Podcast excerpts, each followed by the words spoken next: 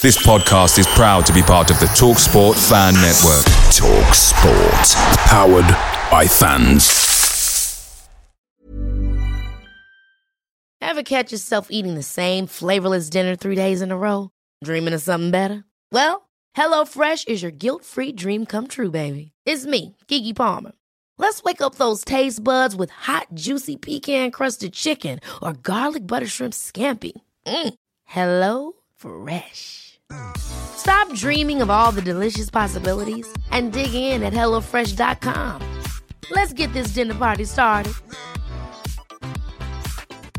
Ryan Reynolds here from Mint Mobile. With the price of just about everything going up during inflation, we thought we'd bring our prices down. So to help us, we brought in a reverse auctioneer, which is apparently a thing. Mint Mobile unlimited premium wireless. Ready to get 30, 30, bit to get 30, bit to get 20, 20, 20, bit to get 20, 20, bit to get 15, 15, 15, 15 just 15 bucks a month. So, Give it a try at mintmobile.com/switch. slash $45 upfront for 3 months plus taxes and fees. Promo rate for new customers for limited time. Unlimited more than 40 gigabytes per month slows. Full terms at mintmobile.com. You are listening to the City Vent, proudly sponsored by the Westview Motor Company, supplying your new and used cars. Find us at westviewmotorcompany.co.uk. Hello, good evening, and welcome to episode 30 of the City Vent. It's another live one. Um, really enjoyed the format of last week's, um, getting all the guys on, so we're doing the same again. So, what I'm going to do is I'm going to bring Labib on first, who was the uh, one of the people from last week. So, I'm just adding you now, mate. Evening. How are you doing? How you doing? All right, sir, you? Yes, all very good, very good. Still recovering from Saturday, but there you go. yeah, in more than one way, in my, in my particular uh, scenario. I mean, I like I say, your background's lovely and blurry. I mentioned it before, but I thought I'd point that out again. Um, yeah, yeah. nice I did tidy up, but I blurred I- it just in don't- case. Don't believe you'll be, but no worries, mate. Um, I'm also going to add uh, James at Crickmore, who's just joined us as well. So, how you doing, James? All right, thanks. How are you? Good man. First time you're on, is it, this one? Yeah, no, it's great to be on. And it's an interesting addition because James actually worked at the club, so he's going to give us some real insight into the goings on, hopefully. Oh, yeah, do me so, best. welcome, welcome, James. Uh, I've also got Gilly as well. Uh, good evening, Adam. You well? All right. Good man. Yeah, not so bad. Um, so Gilly came on Spaces um, on Saturday, and we're quite honest and open, which really like that. So more of that tonight, mate. No worries. Chris T as well. You'll recognise Chris's voice, maybe not his face. How you mate? You don't want to recognise my face, really, do you? It's not one to remember. Um, It's not evening, everyone. even though You've got a bit of an upside down head, but I'm not going to uh, judge you too much on that one, mate. I'm, I'm on about the beard if you don't get the joke. Um, good man, thanks for joining. And we've got Cameron as well, if you're there, Cameron. How you doing? All right. Good man, yeah, not so bad. So um, there's obviously six of us on tonight, so just just chip in when you can, and I'll try and just sort of ask you all questions individually just to make it all run. If anybody's watching it on YouTube, Twitter, Facebook, whatever, um, just comment. I'll try and look out for the comments, and we'll read them out um, as we go along. Starting point, I think it's fair to go into the Barrow game to start with, and the disappointment from Saturday. Um, does anybody want to start on that and tell us what your verdict was and what went wrong on Saturday? Anyone? Yeah, well, if you want, go on. Then I thought I'd, I thought I'd mention the playing out from the back. It's something that I feel could work quite well. I just think we're quite slow doing it and often reluctant to go forwards with it. You see teams all over the world nowadays doing it, but um, I don't think we got it quite right so far, and it was evident the past couple of games. I think. Do you think it's the personnel at the back that are struggling? Because I, I thought personally Matty Platt had a bit of a poor game on on Saturday. And do you think he struggles a little bit in that back line to play out from the back? I think so. Yeah, I don't think it helped that it was against Barrow and there's constant jeering going on from their away fans. But I suppose you shouldn't really let it get to you if you're at professional level. I suppose there's room for him to improve, but with Stubbs in there, Crichlow's very good with the ball at his feet as well. I don't think it should be too much of a problem as it seems to be at the moment. So you think it's you think the back line was sort of the main issue? Would you say on, on Saturday? I'd say so because every time we get a goal kick, we see Harry Lewis passing it to Stubbs and then goes to a fullback, and it seems to go around our back line again for a few minutes, and we don't seem to get anywhere with it. So I think that is a creative problem. Do you not think that's midfielders' fault though for not dropping to to make space to find the ball and, and make those passes? You know, for I would agree. There was a lack of movement in midfield. I think as well. There was times where there was a large gap and no one there to occupy it, be it Smallwood, Clayton, or Gilliead, often in that role by the halfway line. So I think it's a joint problem, really, and something that needs to be addressed by Hughes. Yeah. Anybody else want to weigh in on that? Uh, I, I, uh, I'll at once. Uh, uh, I've got Gilly first. Uh, yeah. Uh, I think the problem with the uh, centre halves on Saturday is that I think Stubbs and um, Platt kind of have similar strengths where they're strong in the tackle, um, good positionally, but they're not ball players. So I think that's where Crichlow should kind of improve that, where that um, Crichlow might bypass um, Clayton and uh, Smallwood and and, and Co. And uh, and hit Walker's feet and maybe hit Cook's uh, feet. I don't think Stubbs and Platt's strengths are are passing the football, unfortunately. So that's what they're just going to just knock it to Clayton, knock it to Smallwood over, well, as they did Saturday over and over and over again. So until Crichlow's back, I fear same pattern is just going to repeat itself. It's interesting with Crichlow. Um, I think what you make a really good point there is obviously better, miles better with the ball at his feet, and I, would see him as it could be a defensive midfielder in future as well because he is he's very good with both, and he, he can take that extra touch, cart and make a positive touch forward with it, where they they always seem to panic and want to go one way or other, don't they? The, the other two centre backs that have been playing. Do you think it, it should bring Crichlow back in on Saturday, and, and if so, who would you who would you play him with? I'm asking you, Gilly, that one, mate. Oh, sorry, back uh, back to me. Um, if if fit, yeah, it has to it has to go in. Um, probably Platt because I've seen more of him. Um, he's not set the world alight this season, but I don't think he's put an awful lot wrong. Um, he's, he's just his standard League Two defender, really. So until I see more of Stubbs, I can't really comment. Um, but I would personally do Platt um, just by having more experience of seeing him really. So um, yeah. I, that that'd be my pairing if Crichlow's fit. And I guess that they played together a lot, haven't they? To be fair, yeah. but the, the one thing that worries me about Stubbs, and I'll, I'll come to you, Chris, with this one is he just seems to have a little bit of a lack of pace. Um, he got caught out, didn't he? Um, more in the Tranmere game where the, their lad were miles behind him and he, and he, managed to beat him to the ball, and and that really concerned me. What what are your thoughts on, on centre backs, mate? Um, Exeter fans were raving about Stubbs, weren't they? Yeah. They were uh, they were gutted that he'd left and that he'd come to us. And uh, the word on the street was that he was injured, and then he denied that. He said, "No, I've been fit, but he's just not been picked this season." Um, I mean, I do like the look of him. I think he, he looks more comfortable on the ball than Platt. But I mean, when that lad went past him, the uh, the Tranmere lad, the substitute came on.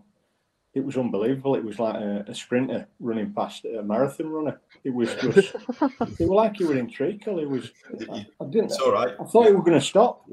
going to stop, put his hands on his knees. It was proper blowing, wasn't it? I thought he were injured. I thought he were going to pull up. It was that bad. I thought it was like it was like he were walking, wasn't it? It were it were really worrying. You know, if you get somebody knocking over the top, he's getting nowhere near him. Crichlow's got a bit of you know pace in his locker, but that were really concerning, wasn't it? it, it, it yeah. lack of fitness, Chris, or do you think it was just it's really lack, of lack of fitness?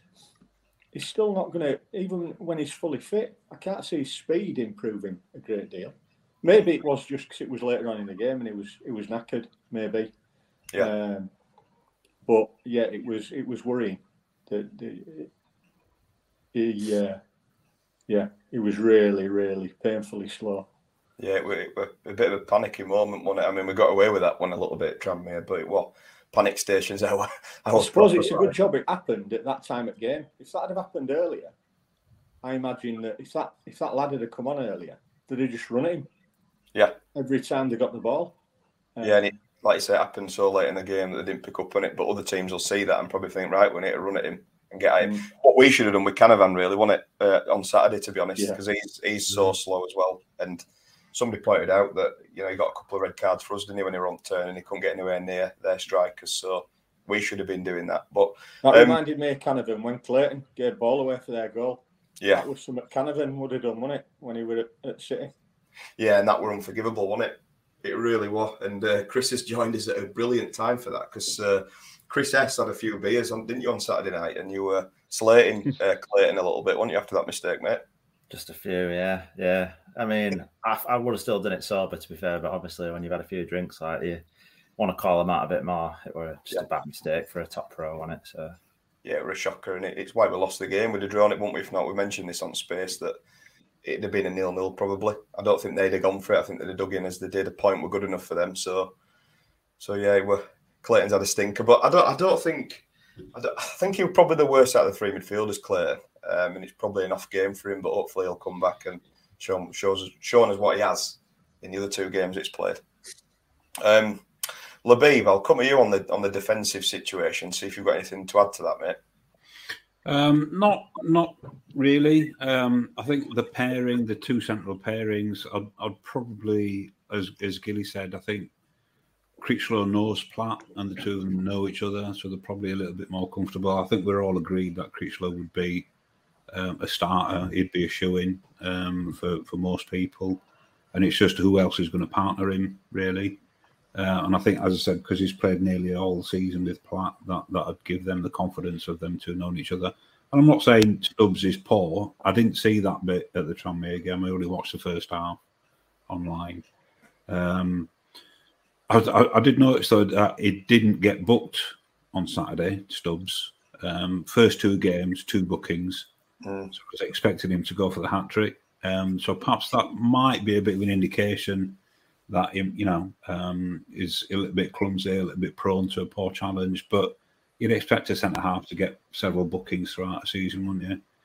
Um, yeah, but you know, obviously, he didn't get booked. Um, I'd, I'd, in contrast, um, and in direct kind of competition, the three centre halves at Barrow were just, you know, soaking everything up that we threw at them. Uh, and we'll come on to that, no doubt, talking about our pattern of play and how we played. But you know, they did everything that they needed to do. I think the other stat that I read was between Platt and Stubbs, that they passed the ball something like 206 times between them. And I think that was the total number of passes of the whole of the Barrow team. yeah. So yeah, it's great watching them pass it to each other and backwards, but you know that's another frustrating element to watch is that the ball doesn't kind of get forward appreciate you've got to have patience and you you you need it when you're trying to break down somebody who defends so deep as what Barrow did. But at the same time, you know, you, you've kind of got to get it forward a little bit quicker, I think. I'll, I'll, let you lead in as well with the rest of the game, and I'll bring Cameron in as a second as well after you. But I, think James pointed out that he thought it were, you know, defensively where the, the main issues were, and maybe not promoting that ball forward. But I see it more in the midfield where the issues came from, and maybe a shape problem on Saturday that we didn't change it enough or soon enough. Yeah. Um, thoughts on that, mate? Yeah, I mean, my as, as everyone saw, the Barrow defended very, very deep, didn't they? I mean, their their back line uh, and those three giants they had at the back were basically, you know, food and drink to all the crosses we were putting in. I, I think in the whole game, I only remember us winning one header, and that's when Oliver came on for the last 15, 20 minutes, and he, he won one header. Everything else, they was just getting in the way of. And of course, they had, you know, four or five at the back, and then the midfield dropped and covered in front of them, and they were sitting very, very deep. Uh, and we just could not find a way through.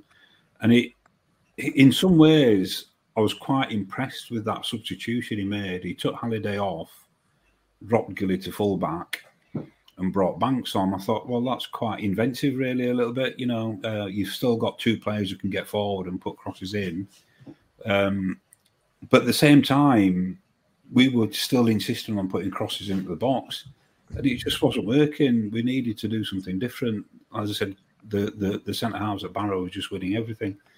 And the problem that we had is that um, we, we didn't have the space to kind of get in behind the back four And we kind of needed somebody to carry the ball and kind of actually take the game to them, as opposed to trying to pass pass it to death.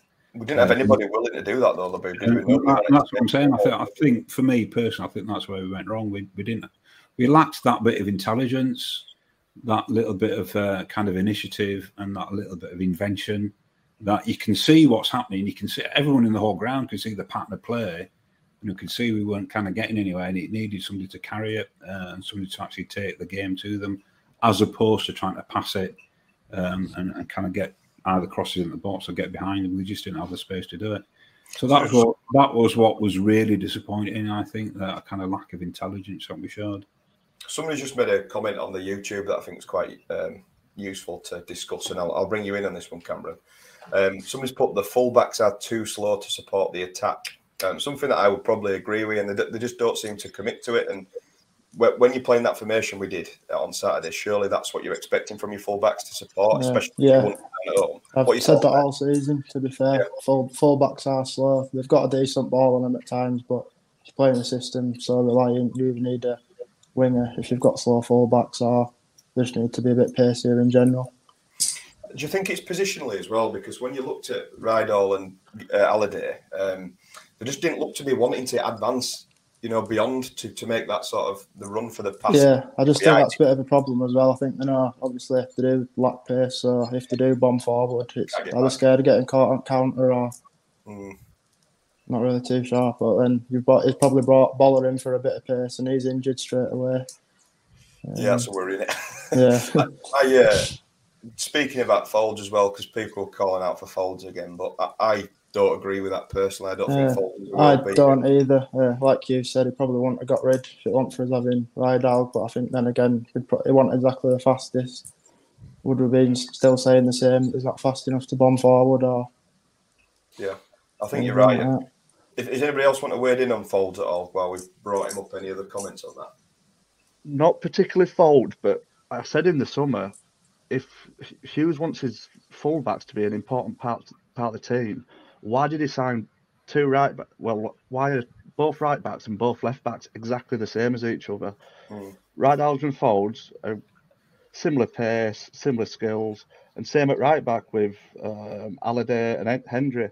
All solid enough in the tackle, solid enough defensively, but none of them are going to bring you enough quality going forward. Like I really thought it were a good chance in the summer to to bring a pacey fullback at either side to give us another attacking option. But it's like, essentially it's four first choice fullbacks. They're all steady eddies out there. Like they're not going to. Probably say that Boller Gilly. I think I think he's probably one that will bomb on and go forward. But he, he looked useless in, one game. He looked a bit is better. It, is injury? Is it, we got, we got told by Robin Franz is injury prone and look, yeah. he's, he's, not lasted three games, has he, or whatever. So well, we don't know when he's back, so we'll, we'll have to see on that one. But I just don't understand the the four fullbacks that is signed and kept on over the summer. Just needed some different skill sets, in my opinion. Anyway. No, I'd agree with you. Like you say, they're very much of a much. I think Boller's probably different. Three or four that can play at fullback are, Uh, very much a much of a muchness and that sort of more defensive minded, you might say. And I mean, Halliday uh, defensively has been pretty solid in, in games, but it just frustrates me so much. We want him to just be negative, like he's got space to run into or whatever. He just seems to want to come back every time, and it really winds me up. But yeah, any, any anybody else as well get out about the fullbacks or anything else on Saturday? Please feel free, jump in. I think we've looked poorer since we've gone to this diamond formation. That doesn't help the fullbacks because when the ball does go out to us, they look in front and there's there's nobody down the line. There's no winger They've got to go inside. And when you've got teams who've got a bank of five and a bank of four in front of them, the middle of the pitch is, you know, there's there's nowhere to go, and that's they end up going back and going back and going back. It's awful to watch. I mean, I don't know if anybody watched um, on yesterday the we uh, England women's team playing Italy, and they were playing the ball. Just, they were playing a really similar style to us, but the zip the way they move the ball, how quickly they move the ball. And if we did that, if we can move the ball quicker, they must move it quicker in training. But then when they get on the pitch, it, it's so pedestrian. It's slower than Stubbs at full do, pace. Do you not think the issue is more in the midfield because the way that we're playing, it's that those midfield three should be doing so much more on the pitch. And somebody's pointed out on the chat that Gilly looked miles better when he went out on the right because you almost really had two wingers, didn't you, late on in the game because mm. you know the right hugging the touchline. But do you not think the midfield three are, are to blame? I, I, personally do, and that's why I'm saying it because I just don't feel like they did enough. They, there was no energy in the midfield. Um, we really struggled. Is is that where the issues lie more than anywhere else? That's my question, and anybody can come in on that. Uh, yeah, I think does one of the midfielders maybe need to be more creative. We've got East there because there were so many times Walker had to drop back, and ideally we'd want him at final third. Uh, you don't need a Gilliead and two holding midfielders at home for a game like that. I'd say. Well, flicking from one, one Gilly on the pitch to the other Gilly that were on the space on Saturday night, you mentioned this that you had three really defensive minded midfielders in because you mentioned the point that Gilly has contributed pretty much nothing to anything going forward this season. Should we have been playing over, with... over, over two spells or or three spells or whatever it is now? yeah, I just I just don't think we can have him in the starting eleven. I know we we're going to have to probably this year, but if we want to get to top of top end of the table either this year or next year, we need to improve in that middle. We need some goals and creativity in there, or it's it's just going to be the same again. Um, yeah, you'll go through my t- uh, Twitter feed, and yeah, I'm not the biggest fan of Gilly. I just think he's a what Gilly a, yeah, just a bit of a non-entity, really. I know he's got his qualities like that, but getting around the pitch well is that is that enough for starting place? And if he's going pro- for promotions, you know, he's probably the fittest man on the pitch, isn't he? I mean, that's yeah. one thing you'd probably give him an award for. But is that winning his games or creating anything or uh, you know, making not, it? It'd be a, it's a it's a good skill to have for the last twenty minutes. You know, when we need some legs in the in the middle, but. I know we've not got a lot of options at the minute, but personally, I, I wouldn't renew his contract in, in the summer, and we need to go down a different avenue and get some goals and creativity in there, or we might end up uh, in the same same boat. Because obviously Smallwood's not going anywhere on his contract, and he seems to like Clayton, so potentially might get a, an extension. So, so on Smallwood, um, yeah, everyone's smiling at that one. Now, I I put a tweet out. Might have had a few beers, but I still mean it. Um, Saturday night, I, I just don't feel like he's done enough since being at this football club, being brought in as a marquee signing. I know we said it on the space that he's seemed to have blended into teams before higher higher up. He's not being a key player, but does he genuinely do enough for us to to merit continually starting? Because when I looked at that game when East came in for him, when he we had his family issues, whatever were going on, um, I thought we looked miles better in midfield personally. Does anybody want to challenge me on that or say Smallwood's a world beater or anything I'm missing personally? I don't think anything you're missing, but um, something to add to it because um, I agree. I think when he came in the summer, um, I remember we did the away kit launch. This when I was this when I was there, and he was he was very confident, and everyone seemed to respect him, um, which I suppose is the qualities that you see giving him the captain Mark Hughes, and um, you know everyone everyone loved the idea of him signing. Obviously, played at Blackburn and Hull before but yeah, I agree. I don't think he's done enough to merit the hype he got at the start of the season when he first signed. And yeah, I agree that East played much better than I think Smallwood has when he came in that game. Do you think that as well that, that half of the problem with Smallwood is that he might do things that maybe I'm not spotting personally, and, and maybe we've all got a bit of an agenda. I guess you might say people say that he's a scapegoat at the minute and things like that, but it doesn't help when he's taking set pieces absolutely appallingly. It were almost like when Harry Kane. remember when Harry Kane were taking him in? Um, we're at Euros or something um, for England, and it were absolutely appalling. And it, I'd say he's on that level. Um, he either hits the wall or overhits it. He's like he's a he's, going for goal, is in, in rugby league. I don't I don't understand it. Clayton's looked much better when he's been on corners. When Banks is on the pitch, get him on everything for me, to be honest. Um, do you think that's been a bit of the problem though for City fans that we're looking at his set pieces and thinking what's going on here? Because it seems to pull a rank a lot, doesn't it? There's um, the the comment I'd, I'd make about Smallwood. I mean, we spoke about him last week, so I, I kind of said at the time. I think at this stage in the season, um, he's been disappointing. He's not lived up to my expectations. But one thing I really noticed is that he does not carry the ball.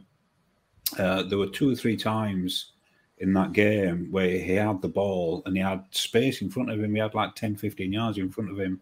So instead of actually advancing and carrying it and taking it forward, he'd look to pass it and offload it. And fine, you know, he's a good passer. He, he can put in some good, decent pa- passes.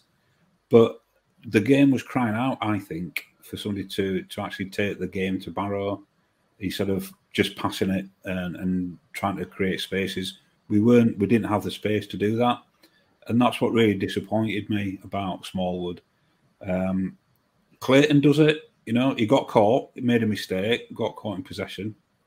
Uh, but on other occasions, he does do it. He does get the ball, he can beat his man, he can carry it, advance 10, 15 yards and lay off. And that's what you want from a defensive midfielder. And even something like Smallwood, as I said, I, I just found that so disappointing um, that he just wasn't willing to do that. And you've got two players, really, aren't you, doing the same job? Him and Clayton. It's just like, to me, Hughes just wants to play them both. He wants that experience on the pitch. But they're both sort of doing very similar things. And would Chapman been better coming in and having a go running forward with ball? I know we've we've spoke about Chapman's end product before not being good enough, and that's probably fair to say. But would somebody like him been better in midfield, or, or would you go with East?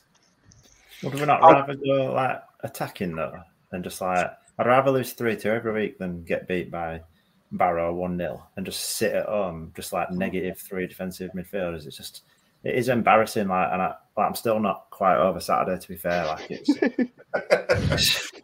like I've, I've said this last week as well. Like a team like us should be like dominating teams at home. They should be shit scared to come Yeah. to us. And that, yeah, look at them like their manager at end like celebrating like they just won at Wembley. Like that's it's pissing me off seeing it every season. It's oh. just the same shit week in week out. And it's like, why don't you just play Chapman, Walker, Banks as a three behind Cook and just go at teams? Like, just do it. We've got nothing to lose. We're shy anyway, so we might as well like lose a few games on spin and actually play attacking football. Two things I want to pick up on there, Chris, is um, you said about the like we've got seventeen thousand fans at home or whatever. Um, when Stubbs signed for us, he came in, didn't he, and said, "Oh, it's great, you know, signing for a club like it's all these fans in front of us. I can't wait to play in front of them." And then yes, yesterday, I think in an interview after the game, he was saying that it's almost can- counterintuitive playing at home. I mean, make your mind up. What what should a professional footballer should it matter that much how many people there, or do you think that it can like, have a negative impact? That's the first question. I think players like that shouldn't even be at this club. Like Elliot Watt's a prime example. Then he, he had too too smaller personality to deal with a big crowd, so he left for a small club. Like, yeah, he might do better in his career than us. I don't know that yet, but Mm. he weren't fit to play for a club like Bradford. And I think players like Stubbs and Small will come in and give it the big one about big crowds because they're used to it. But then they're both capable of playing, but they don't seem to be doing it. Small was a prime example, isn't he? Like he's played in front of big crowds for or big-ish crowds for years, but he looks he looks scared every time he's playing at home. Do you know what as well? I, have saw this comment and this is interesting that if you watch Smallwood's body language, I don't know who mentioned somebody might mention this, but if we concede, you see somebody like Clayton, you know, saying, "Come on, lads," it, and he, put it was my fault when he was saying he came up to fans after and said, "Sorry, that was my fault." But Small's looking at his boots; he's looking down at ground. I mean, what what sort of professional? Never mind captain of the football club, but I just I just don't see that as good enough, you know, for us at all. No matter who you are and where you've come from.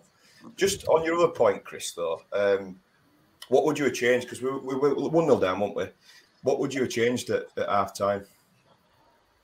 I think I would have gone more attacking. Like I'd have changed that that diamond a bit more, and I'd have had like Clayton and and Gilliead sitting, and then gone a bit more attacking. So taking like Smallwood off of someone like Chapman, and having like and obviously Banks came on, but if you've got like Cook and then three behind it are like Walker, Chapman, and Banks, and then you two out of like Gilliead and Clayton sitting, like even that, I think you could go more attacking. You're playing Barrow for God's sake, like hmm. just have a go at him, but like that would have been a better formation for me, and I hope that he changes it. Like if Smallwood plays on Saturday, I just think Hughes has lost the plot a little bit there because he's played think that- very poor now for a lot of games. I- And some people are saying he hadn't. Some, somebody told me that he played class on Saturday. I don't, I don't know if on the wind up or what, but somebody said he were absolutely class on Saturday. And then I got, got, got called a bad ming in the same sentence. So whatever that means. If somebody knows what that means, let me know because I've got no idea. Um, but are, are we not seeing it? Are we seeing something else that he does that, that is anybody here that want to back Smallwood up at all in what he's done this season? Anybody? Feel free. like uh, like I said on Saturday, I'm not particularly backing him up because I don't think he's done enough. But has did Hughes know what he was getting? is it was it Stephen Gent signing? And Hughes has just thought he's dropped down two divisions. He's going to be enough quality where he'll be just spraying the ball about left, right, and centre, and he's going to dominate every midfield in in, uh, in every game. He's not that type of midfielder, and he's not going to suddenly develop into a to a ball playing midfielder just over a summer at the age of what is he 31 32 now Mm. he's built a career doing the dirty work for teams and that's what he should be doing really but Hughes has backed himself into a corner where he's probably having to play him I mean he's been en- ended up on left wing for the last couple of games yes. Um, yeah, that's that's that was my point just- earlier that it's like he doesn't know where he is because Clayton's coming and doing his job. Now he's doing something else. And it's so I won't I won't say as strong as thrown under the bus, but I really don't think Hughes knew what he was getting with him. So it, so it was a big marquee signing, and it's just a bit of blind hope really that it's just going to um, work. But yeah, I don't think Hughes is really utilised Oh, I think I might have lost you there. properly. Oh, no, you're back. You're back, mate. No, Oh, I'm, I'm, I'm just back. add to that, Yeah, I, I don't think Hughes utilised him properly, but I don't think Smallwood's done himself any favours either. yeah, Chris, come in, mate. I was just going to say, I live over in East Yorkshire, and uh, I speak to a lot of old City fans, and um, they said when he was there, he's one of those players you don't notice. He sat in front of the back four, brought play up, give a simple pass. He was never a creative midfielder. He was never somebody who'd advance the team forward. He'd break play up, he'd give it simple to somebody else. Um, so I think our expectations are maybe a bit. All right, he was a championship player, but that was the job he was doing in the championship. He was breaking play up and giving simple pass, um, and I think he's been asked to do more than that at City, uh, just because on the back of him being a, a championship player. Question is, I mean, somebody's kind of mentioned this in a comment, but why did we bring Adam Clayton in? Is that because we've looked at the midfield and thought, right, it's not good enough? The two that we've got in Gilly and Smallwood, who we've seen pretty much all season. Why else would you bring him in? Is it is it backup or because Clayton's gone straight into the team, and he's done a good job in the main? And it, is it just? I mean, it, what, what do you think in, in in that respect? Like as a transfer point of view, what do you think we brought Clayton in for? Do you think he'll replace? I, I think he with Clayton as well. I mean, uh, years ago, he was when he had legs, he'd get forward, he'd, he'd drive forward with the ball, and he could pick a pick a good pass. He can still pick a pass, but he can't he can't drive. He's got no legs. Um, so I was really surprised that he didn't go for um, a younger midfielder with energy. Um, yeah, Someone that's a bit more it's progressive. baffling Yeah. and It's playing them together, it, it just, I mean, that Stockport game when he put was, I think Small was out on the right one in that game, and he was absolutely awful. I mean, there weren't many that that apart from Derbyshire, I think the rest of them had a shocker that night. But um, yeah, it was just why why are you playing two players identical job that they do Yeah. and try to fit them into the one midfield? Play one of them. Do you think it's a fear of dropping your captain? Do you think Hughes is worried about the backlash maybe from fans or that he's made this marquee signing? Labib's nodding, so I'll ask you that one. Yeah, It's a definitely. fear of not. Sorry, Labib. One sec. Just, I think it's a fear of we haven't got any other apart from East. Who else is he going to bring in to play in the midfield? East, I'd bring East in straight away with the energy he adds and, and positional play. Personally, I feel like is, but other people don't think is the answer. But yeah, on that, Labib, what, what were your thoughts with all that? I, I, I agree with uh, with what you just said. I think there's a fear of dropping your club captain. Um, I'll, before I kind of go into it, obviously we don't want to identify one particular person, don't we? I think as a fan base, we're always accused of wanting a scapegoat. Mm. So I kind of, you know, I understand what people are saying, but at the same time, you've got to call it out when you see it. I think, and like I said, for me, Smallwood just hasn't delivered um, at the levels I was expecting him to perform at. Yeah. Um, so I would go. I would leave Clayton in as that defensive midfielder. I think he does that job really well. Um, obviously, like we said, he made a mistake. Um, we conceded. We lost the game. but overall, I think he does that role far better than what Smallwood ever did. Uh, and I'd have East back in. I, w- I would actually like to see us to go to like a 4 3 3. Um, and the question is, who, who do we have as that third midfielder? And up front, you could have, you know, Cook, Walker, Banks. Um, but I'd like to see that three in the midfield and three up front. Yeah. Uh, but uh, for me, I don't see a starting lineup for Smallwood. No. Can I, just, can, I just, can I just chip in saying like, if Mark Hughes is intimidated at the thought of dropping Smallwood when his manager goes like Tevez and Bellamy Mm. and and the and the Robinho and the likes, like, this is his chance to show right. It, here's my backbone. I've seen I've seen a problem.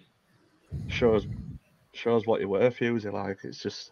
Do you think it's uh, stubbornness, Gilly? Do you think it might be airing on a bit of stubbornness? Like, well, I'm, I'm playing him anyway because he's, he's a good player. Possibly, and I, was thinking about this today. I wouldn't say like arrogance. It's like in between stubborn and arrogance, but he's dropped down. And is there a tad where he thinks I've managed at the top level? I'm I'm in 100 percent control here. Everything's going going to plan, and just turns a, a deaf ear to to the fans and the press and stuff. Uh, I don't know, but yeah, I wouldn't say it's as strong as arrogance, but I wouldn't say it's stubborn either. I, I don't know if the, the in between word is, but um, I don't know. If anybody does, let us know. Anybody's got a dictionary because I won't have a clue either. But I know what you're saying. Know what you're saying. yeah, I just uh, I, just feel like it is it, it, it were always a bit chirpy, wasn't it, on match a day when we used to watch him for like Blackburn and Southampton QPR and stuff, and he's obviously backs himself and things, but um, I think this is his crunch moment of the season where this is where he's going to earn his money now, like in the next couple of weeks. Yeah, it is. So and it- hopefully we'll see that team change a bit because we can all see it, can't we? And, and one player I want to bring up because I was absolutely tearing my out is Easter. Um, because it's a team game. Not none of them really were good enough. Not one of them you could pick out of that eleven. But how bad were Issa on Saturday? I, I, again, wasn't as bad as I'm thinking. It, it was a bit bit of a dilemma. I mean, yeah, he wasn't he wasn't setting the game alight, but then nobody else was either. And but I was disappointed when he went off injured because I couldn't think of who he was going to bring on off off the bench. Obviously, we'd, we'd lost Derbyshire haven't we, the game before, and then he brought um, Costello on, or Costello, Costello, however you pronounce it. Um, and I thought he really struggled to get into the game. It, it took him, I don't know, 20 minutes or something, uh, well into the second half before he started to look like he was going to do anything. And obviously, we were playing him wide on, on the left, and, he- and he's trying to take on the defender uh, and kind of, you know, made a bit of an effort. But going back to Issa, I think, yeah, he, he was disappointing, but to be fair, everybody else was as well. Yeah, I think the, the what got me were everybody saw this. I, I imagine where the ball they were looking other way when the ball came forward to him, and all shit crowd was Yeah. shouting at him. And you're like, "What's going on?" I'm like, "He's a professional player. That's just not acceptable, is it? Just to be switched off like that. It were, it were appalling that to me." There's too much depth in the squad for him to get near it again. Like he has to have two or three games out because I thought that were one of the worst performances I've seen anyone met this season. To be fair, like he just looked uninterested. He kept, I think I said it on Saturday, like he kept going down injured, like and there was nothing wrong with him.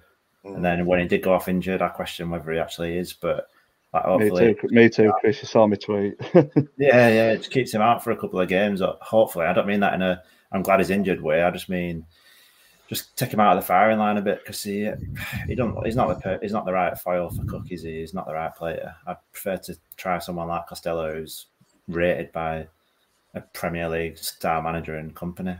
We're yet to see it though out from Costello. That's the worry because I've not been impressed with anything he's done. I know he's uh, how many minutes he had for us. He started, didn't he? A couple of games. Did he start at Stockport maybe from memory? It was Wimbledon no. Stockport. Yeah, Wimbledon away, wasn't it? Yeah. Wimbledon. Yeah, and, and he didn't look up to much really. I mean, it's probably a bit of match fitness and what have you, and maybe playing out of position a little bit. But I think the big, Derbyshire's been a big loss because that looked like it were really going to develop that partnership with Cook and Derbyshire, and that's just it's just Bradford City all over and it to sign a player and then get have we, have we had any update on Derbyshire? Because I think uh, people thought it was a bit of a thigh strain. I, I thought he'd done his hamstring the way he went down. It looked like it, didn't it? It did look like his hamstring, but no, I, I ain't seen anything actually on uh, social media. Uh, James, the man in the know, do you know anything? I don't know, but I agree. It did look like hamstring, um, but I'm not sure about it. No, sorry. Who, who, who would you play? So uh, Costello's one shout, but who else is sort of reasonable to bring in um, without changing formation to a 4 2 3 1? Who would you bring in alongside Cookie? James, what? Can Nevers Um, play through middle or not? Who's that? Nevers. Can he play through Potentially, but middle? Don't know. Is it a square pegging around all again? We try to force something to happen when you've got strikers on the bench. Or I mean, what? I don't. I don't know. I- That's the. I think that's the worry in it. That again, you look at our recruitment, have we got another striker that's somebody who can score goals? You know, in our ranks now. Derbyshire's out. I've, I've, got to have a bit of a whinge here. Um, and the fact that how, how many did we sign in the summer? 17? Yeah. And we signed another seven Mm. at least in January. And if you're signing seven in January, that would indicate that your summer recruitment wasn't good enough. Mhm. Right? Good There's no point. way, right? Um, so something's gone wrong there with our with our recruitment. 17 players plus another seven. That's 24 players we've had in. We talk about the size of the squad, and we're still waiting for it to gel. Do you think Hughes is still learning Labib though? Do you think he's still because obviously he's, he doesn't know the division? Do you think he's still trying to bring a group of players together and it's a bit of a project this season? If they get there, it's a bonus. Do you feel like next season's his proper go at it, or do you feel like that's a bit of an excuse? Well, the thing is, um, you, you you could say that, and, and I think there's obviously there's a lot of truth in the, fact that he doesn't know the division. Because if you look at other clubs who have had new managers, you know, uh, Leyton Orient got Richie Wellens about the same time we got Hughes, um, Stevenage got Evans, and so on and so on. And you look at them in the table, they're, they're doing far better than we are. Obviously, Hughes has got his vision of how he wants his team to play and going back to his own kind of stubbornness, arrogance, whatever you want to call it. Um, you know, he wants his team to play a certain way. And you saw that really come to life on Saturday, whereas I think the players were told to play in a certain way. And It was very, very rigid, and we showed very little flexibility. And the fact that they were doing what they were told to do, and it clearly didn't work. Um, so I think you know he's he's told them to play in that particular way. He's passing style, play out from the back. The other thing I'm going to moan about is the goal kicks. What is all that about? You know, we get a goal kick, Stubbs picks it up, passes it two yards to Lewis. Lewis then gets the ball, Platt's still in the goal area, and you've got two defenders who are still in the penalty and the goalkeeper. Just and then, and then they just pass it around to each other, and you think, what is all that about? I just don't get that at all. They're not confident doing it either. I think of late, since Crichlow's been Yeah. out, they're all like they're panicking a bit, like shit. I don't want it. You have it. It's like Yeah. pass it on the table, isn't it? A little bit. you know, your centre half, his goal kick, puts it down, passes it to Lewis, and then Lewis will play it out to Platt, and Platt will play it back across the Stubbs. Yeah. So, I don't- I just- Hey, Labib, two- 216 passes though. It's just nuts. Uh, fine, great, yeah, but you know, zero shots on goal. Yeah, yeah. That's, Six, yeah, that's six passes and they haven't left the 18 yard box. yeah. It's just nuts, isn't it? Yeah. And that to me suggests that they're not confident enough to carry it out, and, and you're missing Crichlow or even even Kelly. Could Kelly come in and do a job? And he, he's somebody I've been impressed with a little bit. I know he's only made short cameos, but it, like like Chris Chris S is in love with his arms, aren't you, Chris? Oh, you wore you wore it overnight when you had a few beers, mate. Look at him pointing to his arms. Sober or drunk, like he's got massive arms. We can't deny it, can we? Is your thing, and is your thing. Um, is he? It's not obviously the answer in here. Maybe he's more of a project for next season, but is it time to switch it up all over the park and start bringing new faces in to, to drop these players that aren't performing? I just want to see Pereira back in. Now that Walker's back fit, like Walker and Pereira had some kind of that little bromance last year, and they seemed to like thrive off playing with each other. And yeah, Pereira were awful, but that was without Walker. So like now Walker's back and kind of like the pivotal point in the team. Why Mm. not play Pereira alongside him? You know, if you have, I said Chapman, Walker, Banks earlier, but if you had Pereira, Walker, Banks as a three behind Cook, like you can't deny that looks good. Like whether It it's sounds good. it sounds Yeah, very good. yeah. Yeah, I, I guess Do you think that we'd play better? Because obviously, switch formation up of this season from you know your four two three ones, and now you've got your diamond. But do you feel like we look better when we did play four two three one? And if that's the case, what what would you do with that? I mean, you'd put Cook up top, wouldn't you, for a start? But would you play them three and behind? And is is, is Pereira worth another shot? Do you really think, Chris? Surely, yeah. I mean, he's a championship winger, right? Like he was excelling for Luton in pre-season after playing well for us at the back end of last season. So a few bad games don't make him a bad player. Like he's got to be better than persisting with a, mid, a defensive three of Gilliead, Clayton, and Smallwood. Like just switch it up and give it a go. It don't yeah. work, don't work, but he's still here at the club. You might as well give him another shot. Has there, been, has there been sorry? Uh, has there been a fallout with that? Because he, he, called out Jake Young, didn't he? But I've not heard him mention Pereira's name much. Hughes. Uh, well, I think with Pereira, it seems like he's just he don't fancy him in, in what I from what I can see. He's, we've got him, haven't we, on a season long loan, and he can't play for anybody else because he played for Luton, didn't he, in a cup game or something. So it's almost like we're a little bit stuck with him. Um, and I don't feel like I don't know if there's a fallout or whatever it is, but it just doesn't seem like he fancies playing him. But on the back of that, he has made the bench, hasn't he, of late? So, mm. or has he made the bench of late? We were on, were they on, on the bench Saturday? Have I imagined that? I don't think he was. I don't he think did he warm was, up, no. didn't he? But I don't he was there, wasn't he? He was there warming up and what have you, but maybe he didn't.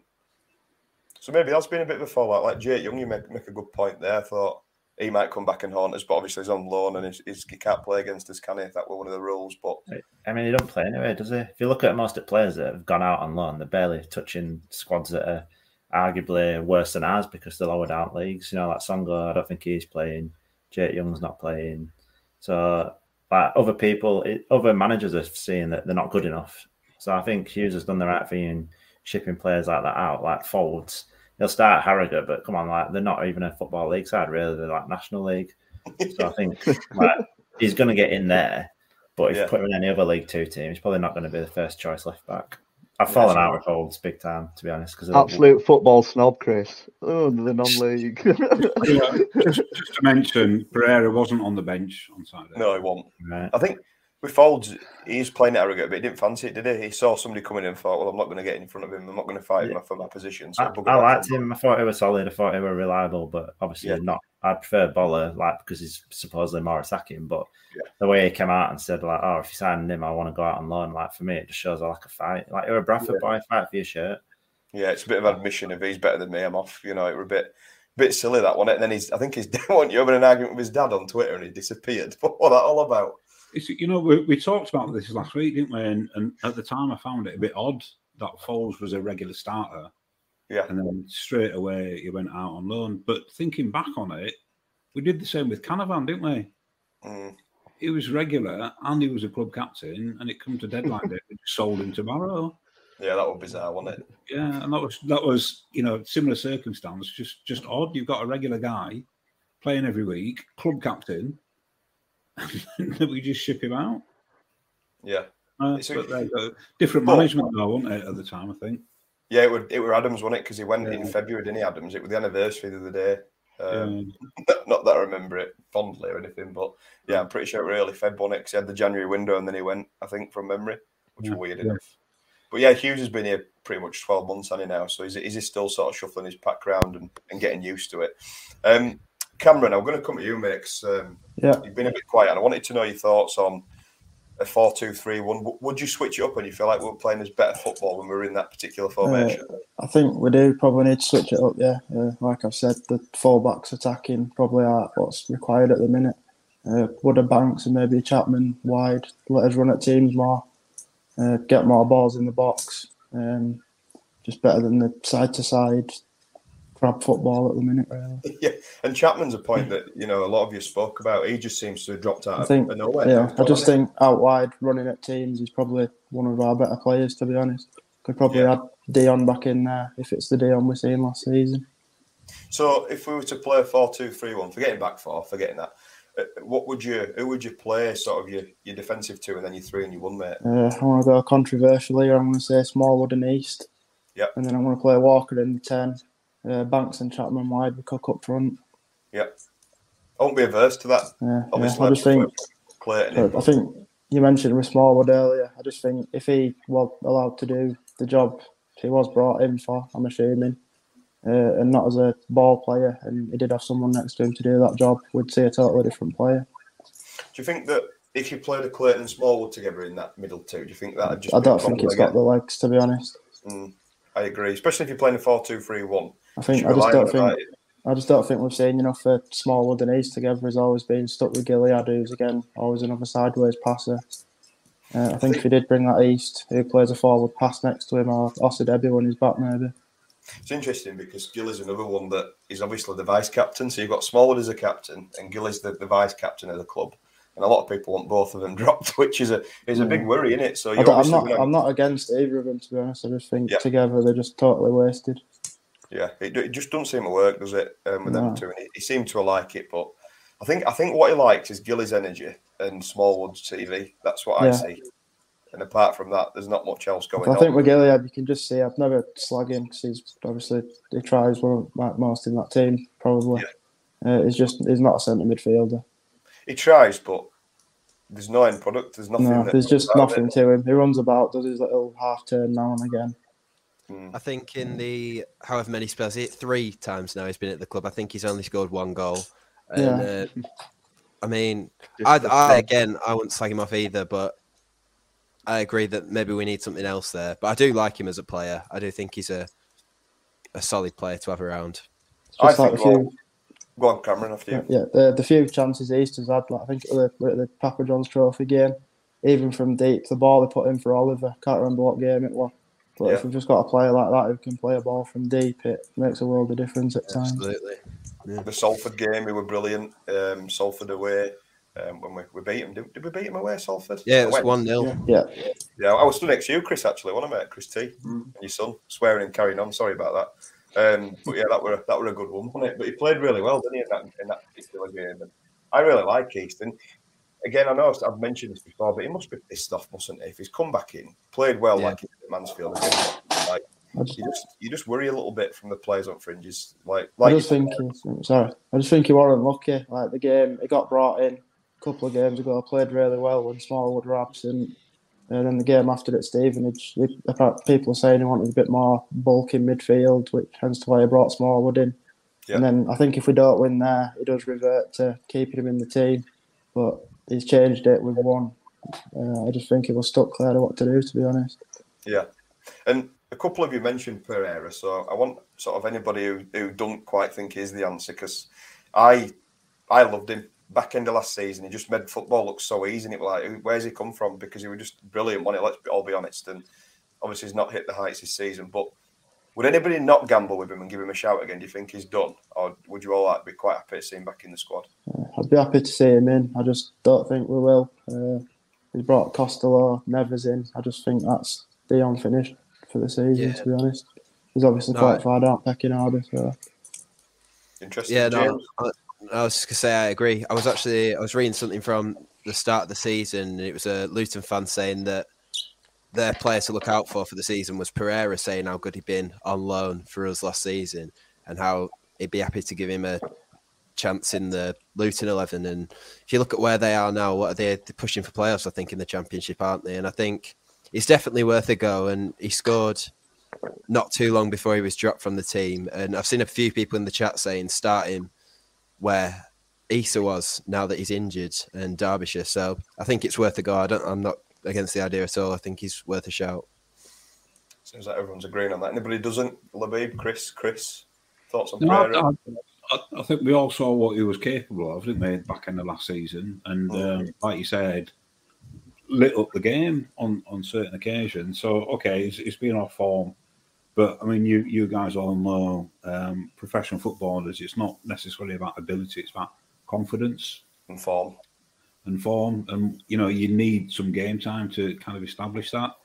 Uh, so players don't become bad overnight; they just lose lose that little bit of confidence. Um, so I think, yeah, absolutely worth a shot at some point.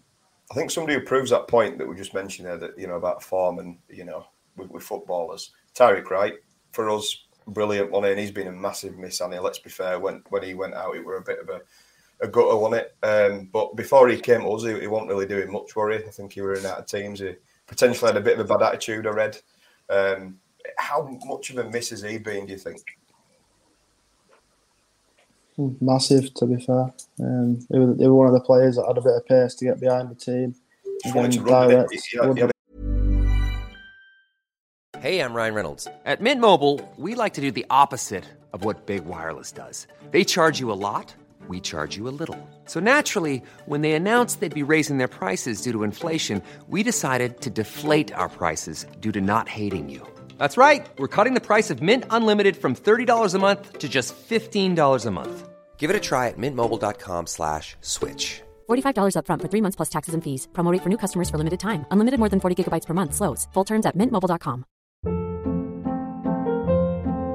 Hold up. What was that? Boring. No flavor. That was as bad as those leftovers you ate all week. Keke Palmer here, and it's time to say hello to something fresh and guilt-free. Hello Fresh. Jazz up dinner with pecan-crusted chicken or garlic butter shrimp scampi. Now that's music to my mouth. Hello Fresh. Let's get this dinner party started. Discover all the delicious possibilities at hellofresh.com.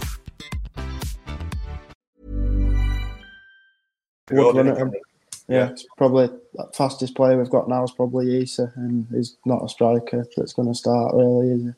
I think well, shouldn't, be, shouldn't be starting anyway. Odusina. I think I think our fastest two players, uh, Odusina and uh, Bola, who are both defenders. Which again Yeah. is that a bit worrying when, when you've got five Yeah. wingers at the club. You Uh, know, for, forwards wise, it's just Issa, and he's, he's not going to get you enough goals for a promotion side.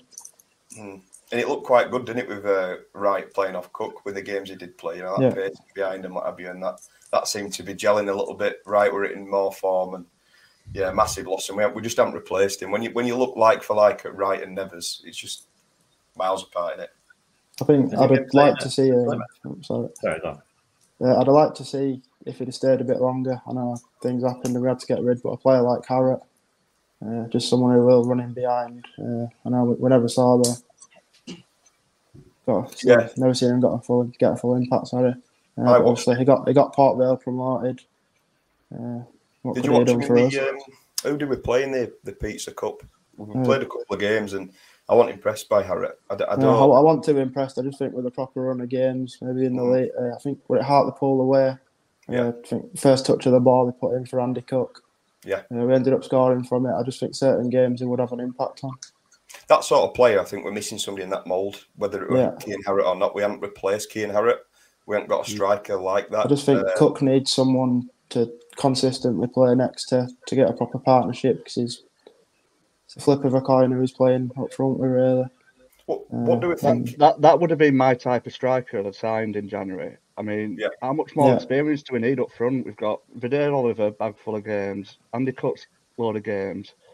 I, I don't think experience was the way to go for uh, another striker. We needed a different option, um, uh, a nifty little striker. Just Nahki Wells. ju- well, yeah, just to change it up if we need uh, need to be. Like, look at us now. We're stuck for options really. Like, it's like for like we're cooking Oliver to do the same job. Well, apart from goal Yeah. scoring, obviously. um, but yeah, think- we, we're stuck up front now at the, uh, at the minute, aren't we? So Do you think we're too predictable as well? Like when you look at games and the way we set up, we just we look the same, don't we? Every time. Do you think that teams have worked us out and that's I our big think problem? I think teams have worked out. If you stop Andy Cook, you stop us. Yeah. Uh, he's got what altogether 19 in all comps, 16, 17 in league. Second top scorer were right with four, and he's gone. You look at teams like Orient, top of the league, absolutely flying. Their top scorer's got nine goals. So Mm. they're not just reliant on one man. The goals are spread out a bit. Do you think sort of the way that we, we should play differently away from home and, and at home? Like away from home, quite happy with the diamond, it's worked on it, and having those defensive mind, minded midfielders on because teams are going to come at you naturally, at you. But at home, it, maybe that's when we need to change that 4 2 3 1. I think away it's working because Yeah. we've got results away and it's proven, but at home it's just absolutely shocking. I agree. At home, I think a lot of the season, even from the first day, Doncaster, and then after that, we played Crewe, and you know, whole run of games where teams were happy to just completely sit back and defend throughout the whole game, and just made sure that we didn't have any shots or anything. And that was often at home and away. I think this season, I think we're fourth in the away table and something like 14th from home form. And so I think it's quite clear to see that maybe a change of tactics at home is a good idea, having seen some of the ways other teams set up at Valley Parade. Could you, um, you gentlemen, see uh, Jamie Walker in a, in a number 10 just playing off Andy Cook and then somebody else playing in that attacking midfielder role? Would it be Chapman or not? Or do you think that you're taking Walker out from making that happen in behind? Because it frustrated me seeing Walker dropping so deep on Saturday. Um, Hmm. You know, dropping all the way back on it behind the halfway line, trying to get the ball from the centre backs. I'm thinking you've got three defensive midfielders who should be doing that. I don't understand why Walker's all the way back there. Um, do Saying that, think- Adam, he wouldn't have got his goal against. Um, he wouldn't have got his goal. Who was it against? Tranmere. Were it Tranmere? Tranmere. He he won the Yeah. ball back, didn't he? On the halfway Yeah. line. He started that move by winning the ball back off off Tranmere midfielder. Yeah, But it shouldn't be. I, I think the point I, I overall agree, is it should he be his shouldn't job. have to be doing that, but Yeah, who else is doing it? Nobody's doing it, are they? That's and, and that's the biggest concern, isn't it? When you've got two defensive midfielders there, what are they doing if they're not doing that job? That's what they're meant to do: get the ball, get get it going forward, and nobody's nobody's doing that. And that's that was a worry on Saturday. You know, I know their their um, tactics and their shape were really good. To be fair to Barrow, you can't knock it, but we didn't adapt. We just didn't adapt to it. We didn't counter it. There was nothing that, that Hughes did, and and I think that he's is part mostly to blame. To be honest, I know the players didn't perform on the pitch, but and he's saying that he asked them to do different things, but why aren't they doing it? And why can't you see that things need to change? I think that was the frustrating thing. I, I did Um, see Hughes a couple of times, literally waving the players forward. So I did Yeah. spot that, but then he's reluctant to change it as well. Like he's too slow to make his sub, so it, you can't have it both ways. You know, you, I just you're, think obviously, he's you're out- obviously spotting something. Do something about it. He's all right waving them forward, but if you've not got that midfielder, it's actually going to drag you forward. It, it's never going to change. Um, Yeah. Obviously, you've got Walker dropping too deep, but then you've, you've no one in that 10 once he's dropped deep that he's going to play a ball forward. Yeah, I think the other thing is obviously if you've got your two big strikers up there, we, we haven't seen us go fully direct. It's, it's like he don't really want to commit to that too much because he doesn't seem to like it. He wants to play good football, doesn't he? And, and I do respect that up to a point, but when it's not working, you've got to try something else, haven't you? Whether it's you know getting it down wing or whatever and, and overloading, I, don't know. But we just seem so slow in my head. I think one of the key things is with the, the formation we're playing, we're slow to get the ball across. You know, when you've got that pass on, nobody wants to play that killer pass, and it's sort of slowly coming across. It's going back, and it's just it's just a really frustrating watch.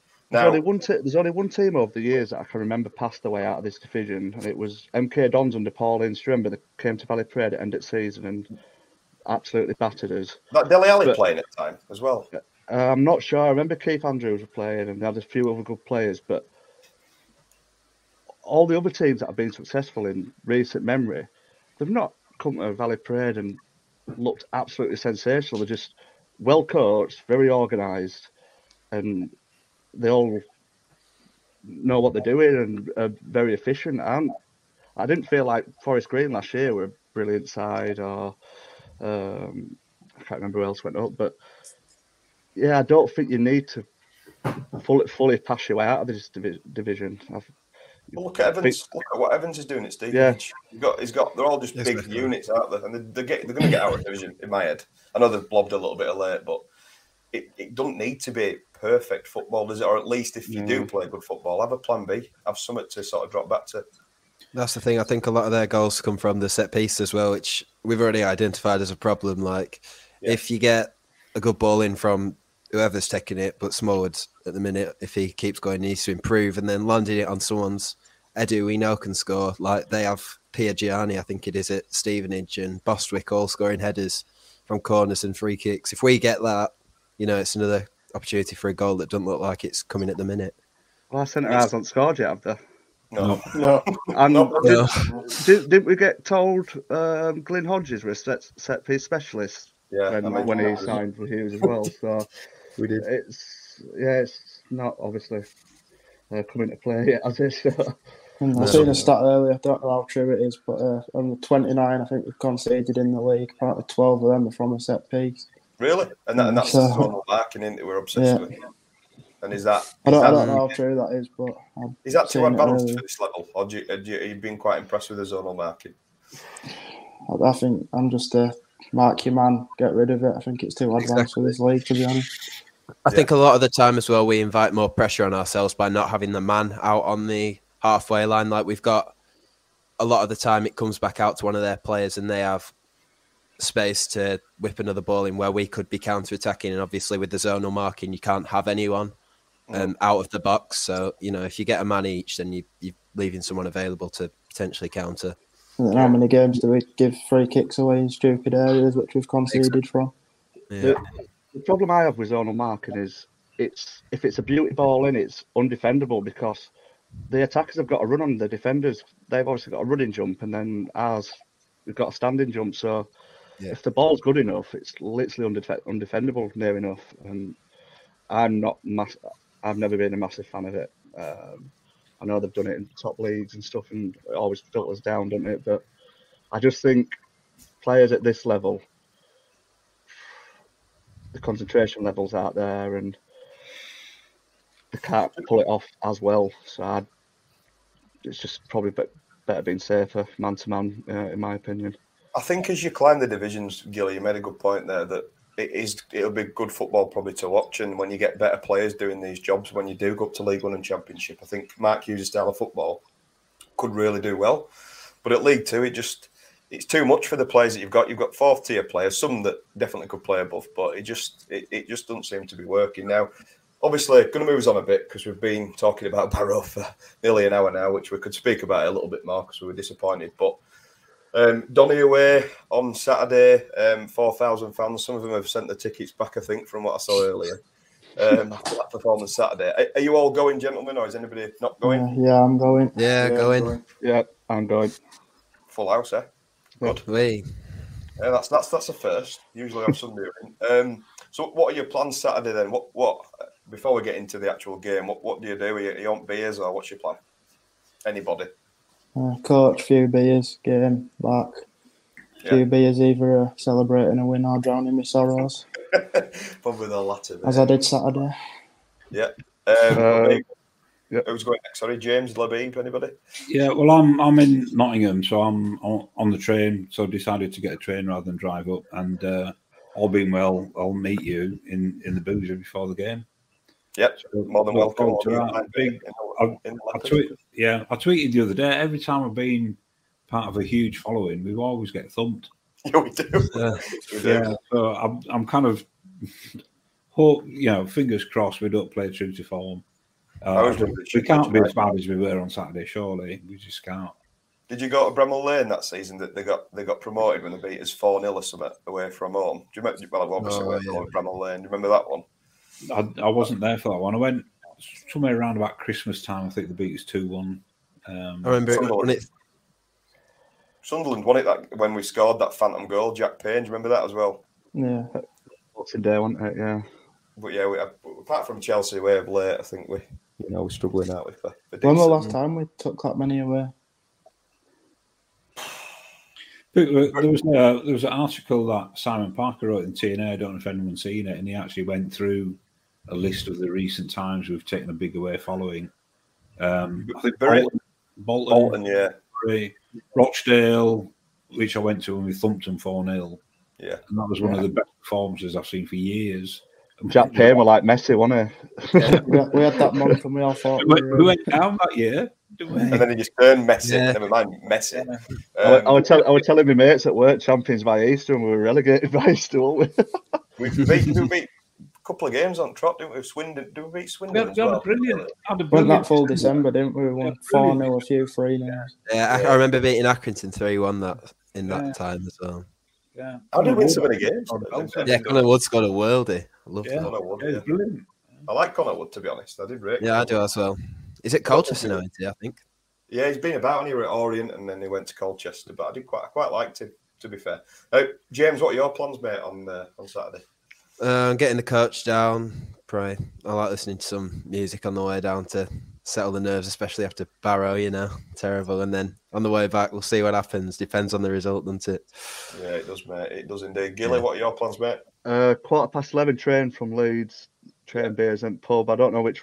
I didn't. I didn't. I didn't booze last time I went. I think it was when. I think it was night game. Do you remember when Gary MacKenzie scored the winner? That centre half we had. I got. I got a lift there, so I've never actually uh, drank in town. So I don't know. Do you know where we're all meeting and stuff? Um, there's a few different pubs in there. There's there's where, where we booked a table at one called Leopard, um, which is just pretty much outside train station, and it's a big sports bar, so that's quite a good one. Oh, um, right, but there's the take note that Saracen, the Saracen as well is another one, I think. Saracens or something. But yeah, um, I think there's a few going to, to Leopard. That's what I spotted, so I, I booked a table straight on. So if anybody else is listening to this, um, you can book a table on the website, and there's a sports area. So feel free. Um, Chris T, Yeah, I'm driving. My, my lad was supposed to be playing on uh, Saturday morning. This game's been cancelled now, but it's only half an hour drive for me. Um, hour and a half on the train, so I'll uh, I'll drive down there, drive home, and then I can drown my cellars when I get home. Have a couple of beers. no one's confident here with the result, are they, on Saturday? That was my that was my God, question. Do, do you think that we're going to go and get something? Because they lost, didn't they, as well? Sutton beat them. I don't, did Angle score as well, maybe? He's, he's been it. Yeah, he did. Yeah, I think. Did it again.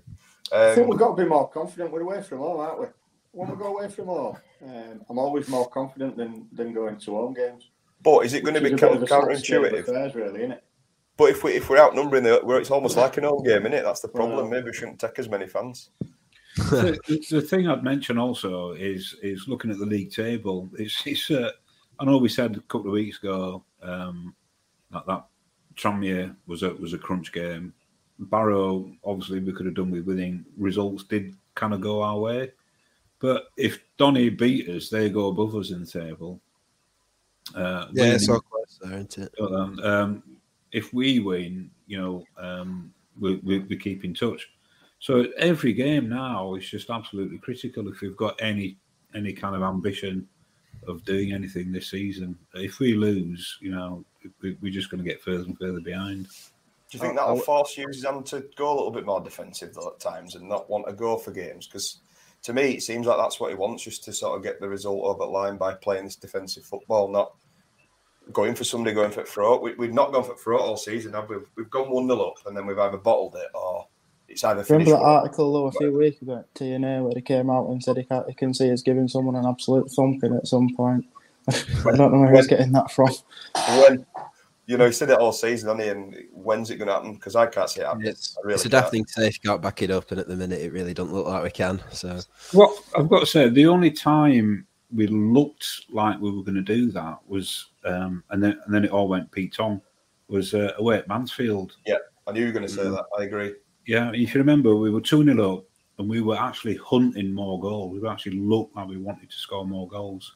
And we were really, really on top of the game and we were playing really, really well. And then, of course, Platty gets sent off and we're down to 10. And then it's, um, you know, backs to the wall. They scored almost immediately after he got sent off. But up until that point, that was the, the only time I remember in this game we were 2 0 up, we were cruising, and we actually looked like we wanted to score more. And that's the only time I've seen it. Totally agree. I I, totally agree. w- I, I was speaking to a Doncaster fan today, and he's like, "Oh, we're terrible at the back. You're going to get loads of joy."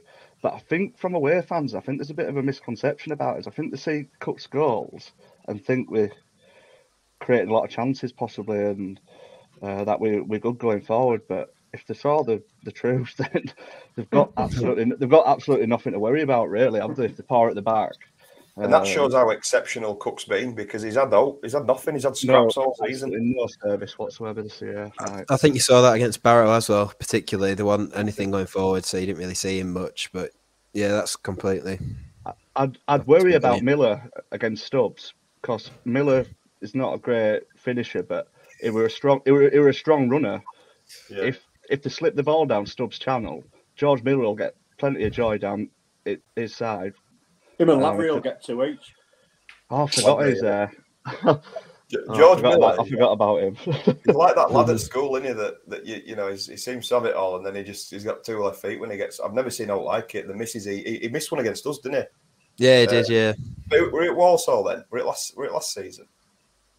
He had, he had like an open net. I don't know if it was Walsall where we were playing, but he had an open net pretty much, and he, he put it wide from about two or three yards out. I don't know if anybody remembers it, but I remember. I remember giving him stick after. I can't remember the actual miss, but I remember the aftermath of it. yeah, George Miller, he didn't he didn't do up to it. And it- didn't we sign him? We were in League One as well from memory. I think he came. It was the, it was relegation season when he was signed for us. Uh, he went back early, didn't he? I think uh, did Barnsley or Middle, Middlesbrough sign, sign him? Yeah, or? Barnsley. Oh, it wasn't Uh, there uh, originally, wasn't it? Sorry, yeah, it was Barnsley. Yeah, so Yeah, One yeah, thing he I remember got- him he doing actually got- scoring that screaming at Rochdale.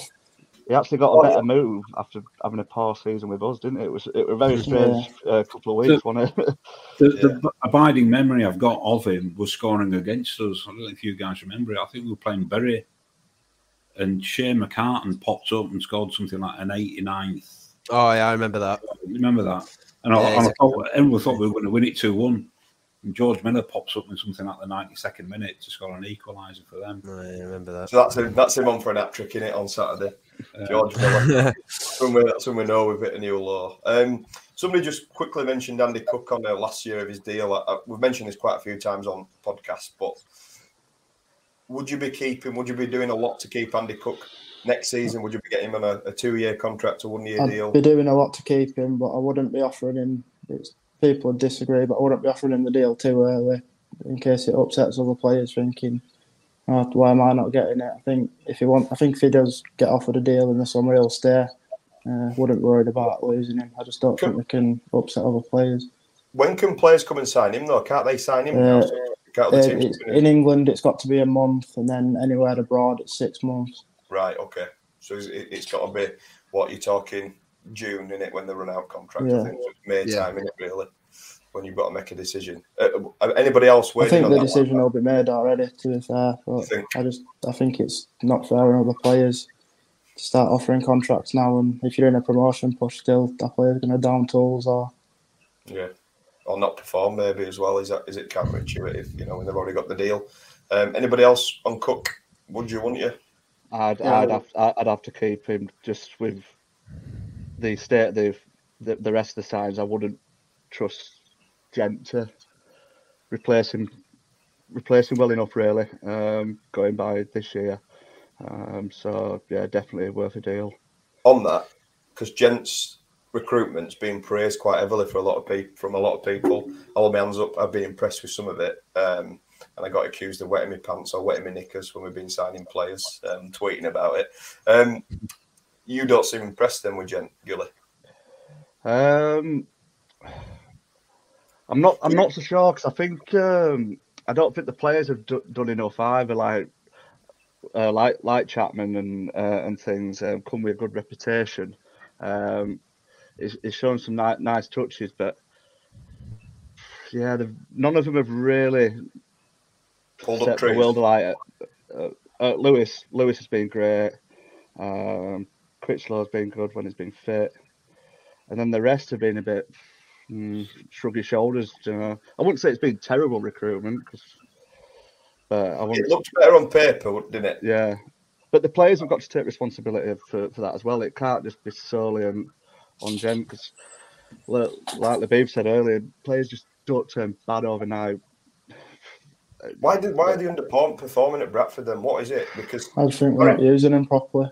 Do you think not in right We've, like we've seen it so many winger? times before. like Eoin Doyle, James Vaughan. You just know for a fact, like now, players like Oliver, we could get rid of them. You, you could put your house on it and ended up scoring 15 over a season or whatever. Um, I just we, we sign players, we don't play a system that suits them. But me and Adam were talking Saturday. Why why sign Oliver if you're going to play p- possession football when he's had a couple of good seasons at Gillingham playing long ball football? It, Yeah. It's got to it's got to be Gent that signed that. I would have thought. Um, I just it just comes across where there's a bit of uh, a bit of disparity between Gent and Hughes. I don't know how much d- they're in discussion with each other. Do you think Hughes will give him a shopping list of what he wants and he goes and gets it? Or do you think it's more he's available? What do you think? Should should we have him? And yeah, and uh, how can we trust Hughes when he's been out of management and he's never management at this uh, managed at this level? Do you know, Uh, maybe maybe get Hodges a bit more involved because he's been working at lower league, hasn't he? For Won't we expect Um, sort of loan signings to come in? I mean, a lot of people are saying this when we got Hughes, like you know, Man City's, Man United's, these connections he's got clubs. It's not used him. I can't, I can't understand that. Does he really know what he wants? So it's like this January just gone. He's signed all these wide players, Costello, Nevers. He's got Pereira already, Chapman, and then he goes and Played plays a system with no wingers. What's the point? That's what I mean. There's a lot of loans in there that we've made. Yeah. We've got loads of loans, but none of them have really come from that that up and really cut the mustard. I know we have got high up, so we've got Premier League loans in, but are they really doing the business at the top? I mean, you look at Carlisle bringing that striker in from um, Crystal Palace. That is it, Kimani Yeah. Gordon or whatever. Looks a good player, doesn't he? Really good, and he's hit the ground running, scoring goals for fun. You know, play teams like that are, seem to be really doing well with recruitment. Their January phenomenal, really, um, and that concerns me. Libby? I've got got a question to ask you guys. Tell me, tell me what you think. And, it, and it's literally just occurred to me while I was sat here listening to it. And we're talking about our home form. You know, it being shocking, isn't it? Really, if we've got any ambition, it's absolutely. absolutely. Now, if you look back to a couple, and we were talking about this beforehand, weren't we? A couple of seasons ago, when McCall got us to the playoff final, was it that season we had an absolutely brilliant home record? Didn't we go the whole oh, year? Yeah, yeah. You know, now the, the the point I'm trying to make is: is it down to management style? Now, McCall was had a reputation for being at times criticised for being too pally with the players, being very friendly, being very open, being very approachable. You know, arms around the shoulder type of thing. One of the lads, basically. I think a lot of people uh, saw him as, um, but it worked. Whereas I think, I suspect, should I say, I've got a suspicion that a lot of the players are a little bit too much in awe um, of Mark Hughes and perhaps a little bit too fearful of Mark Hughes because obviously he's got this massive reputation and he's come down to League Two. And, I- and I- I don't know whether that's got anything to do with it. I'm just speculating. I could be 100 miles off the mark here. What do you guys think? it's interesting because the way that I've been told or what I've seen, I think Glyn's the man that's the the nasty pit bull in the dressing room that gives them all a bollocking, and Mark Hughes seems to be the more gentle, softly, softly. And I think he's had a character like that at every club he's been at. Um, so I don't think he's the one that probably hands the bollockings out. However, Mark Hughes, Premier League football and Man United legend and all that, is that more the, the point that they're all a little bit of an awe of who they're playing for, and is it is it getting to in that respect? Possibly, maybe so. Um, I think that's a good point as well because McCall, you know, knows the club very well. He, having played for so long, you know, being a legend, and Hughes hasn't managed at this level, like we said, and you know doesn't doesn't know the club as well. So you know, I suppose that's a factor into it, knowing how the club runs and Do you think that? ambitions. Do you think that's a, a true statement? Because a lot of people say this, don't they? That they don't get the club, or players get the club, players don't get the club. You know, Harry Lewis has been brilliant this season, and people are banding him out that he gets the club. But I- I don't know if it matters too much, really. This this getting the club thing. I don't know if I'm wrong in saying that, but I don't know. I don't think it's a massive importance. I just think they need to know what they're doing at this level. What really, think, what yeah. really struck me, um, sorry, I'll just make this quick one point. What really struck me is I listened to the podcast that you did with Harry Lewis, Yeah. uh, and I thought it was brilliant. Really, really enjoyed it. Um, but the point that he made, and I think it was Tim Flowers that said to him, says, whichever club you go at, give it 100%. It doesn't matter where you are, where you end up, but wherever you are, make sure you give it 100%. And he's done that. Um, so, you know, I don't think there's any, I- you know, that um, they get the club, they don't get the club. I don't think that matters. That's down to that individual's professionalism, really, to be honest. Um, Yeah, that they give it 100% wherever they end up. And if you do that, then, you know, you, we shouldn't have this issue where they get the club or they don't get it. No, I, absolutely, I agree. I just think it's.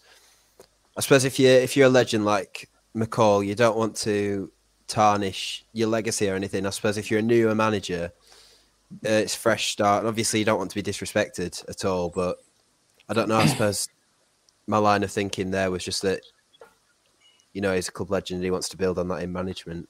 I don't know though because he tarnished his reputation a bit because he couldn't. Yeah, well, yeah, no, he did. I think he did that one too many times, McCall. To be honest, I think that. Yeah, I agree. Really, Well, I still think you could the point, argue. the point I'd, I'd make with that is his managerial reputation has been tarnished. But I mean, Yeah. I, oh. I, I watched. Oh yeah, him he's still play- respected as a player. Yeah. Yeah, I mean, I watched him play. I had the privilege of, of watching him as a young lad come up through, the, Unbelievable. You know, through through the eighties, um, playing under Roy McFarland, and then really establishing himself, and obviously that legendary team that we had in, in the kind of mid eighties. So as far as I'm concerned, his playing reputation is untouchable at, Never, yeah. at the club. Managerial, yeah, we all know that. You know, he's, that kind of record speaks for itself.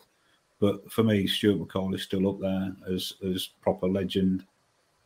Well, they were the closest in taking as you know, the furthest we've been since the Premier Yeah. League days as a manager as well. Let's not forget that. I know people argue that it was Parky's team or whatever, or Parky put the building blocks together for that you know that run, but he still got us there. I know we, we I'd got still beat. be interested to see what he could do with a team like we've got now. If he did, if someone like him were to go more attacking, to be No.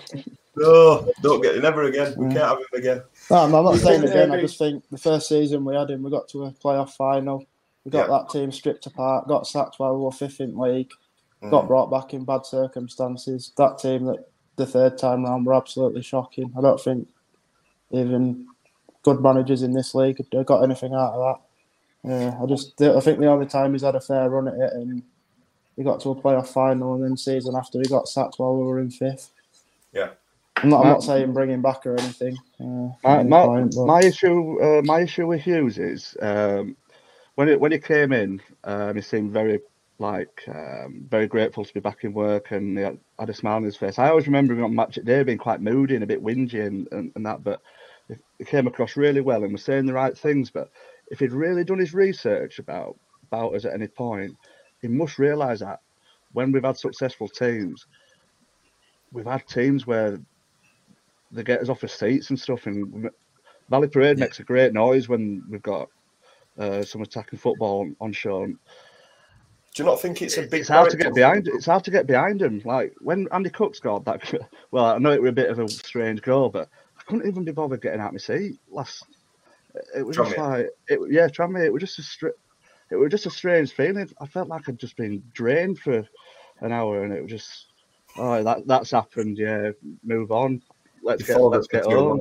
Haven't you? You're in that camp now. Aren't you? you followed for too long. You're just used to disappointment and miserable. Yeah, but I to it. just, I just think Hughes could. He's got enough flair. I know they haven't played well, the likes of Chapman, Pereira, and uh, I know Banks been injured and Walker's only just come back. He's got enough flair there where he could get some half decent football and show. And, but I, he just seems reluctant at the minute, and he's not. think u- it's- He's not utilising us. He's not utilising us and creating any sort of noise. Yeah, it's true. It's a good Do you point. think it's he, he, hasn't got the tactics in his locker to be able to play at home against teams that play a low block like they do, that put 10, 11 men behind the ball? When he's managed in the Premier League, he's never had to do that, has he? The teams that he's managed, It's when they've gone, of a foot on it. when they've played at home, nobody Yeah. was going to QPR or going to Man City at the time or or going to uh, to Southampton to Stoke and putting ten men behind the ball, were they? They were playing football. And when we go away from home and teams come at us, his tactics seem to work. We seem to play better away from home. He just doesn't seem to know what to do. I when just, it's a good point. Is that? Do you just think that part of it though is the individuals that we've got are just not performing on the level that they should be? You know, because to me, I think you're right in a, in a in a sense of Saturday got that totally tactically wrong because he didn't change it.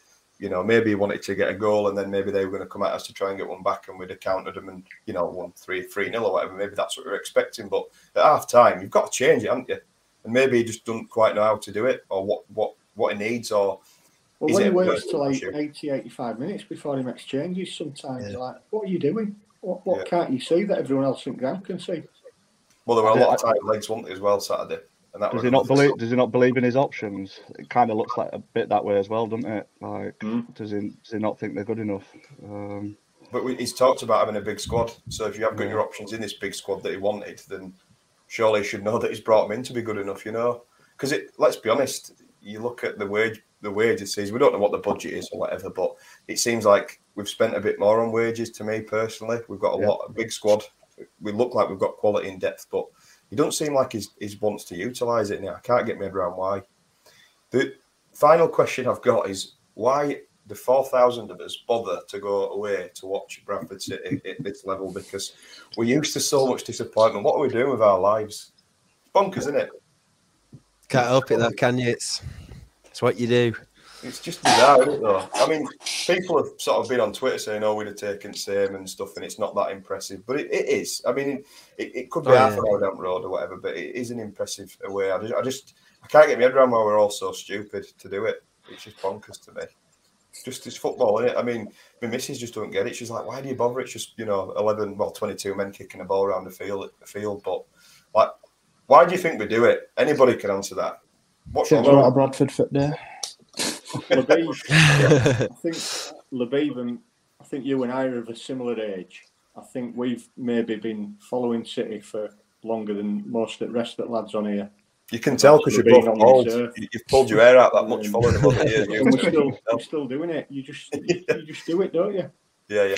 Well, you know, um, people talk about, you know, there's, there's all of these motivational quotes that you see, and you know, everyone who knows the club knows that it's just completely unpredictable. You know, we've we've perhaps played most of our football in the lower divisions, but when the good times come, they've been just absolutely unbelievable. Um, and, and obviously, we hit the peak, didn't we? Twenty odd years ago, we hit the big time. We got to the Premiership. We've had some good moments in between. So it's that hope and that optimism that every now and again we'll hit those good times once more. Obviously, we'd want to see us sustain those good times and keep that running. We've never managed to do it. It's always very much up and down. But um, I think in this current climate, obviously we, we had lockdown, didn't we, a couple of years ago, and you know nobody could get to games. And I think now we've got that kind of freedom back. Um, Doncaster, local, local-ish derby, not too far away from Bradford, is it?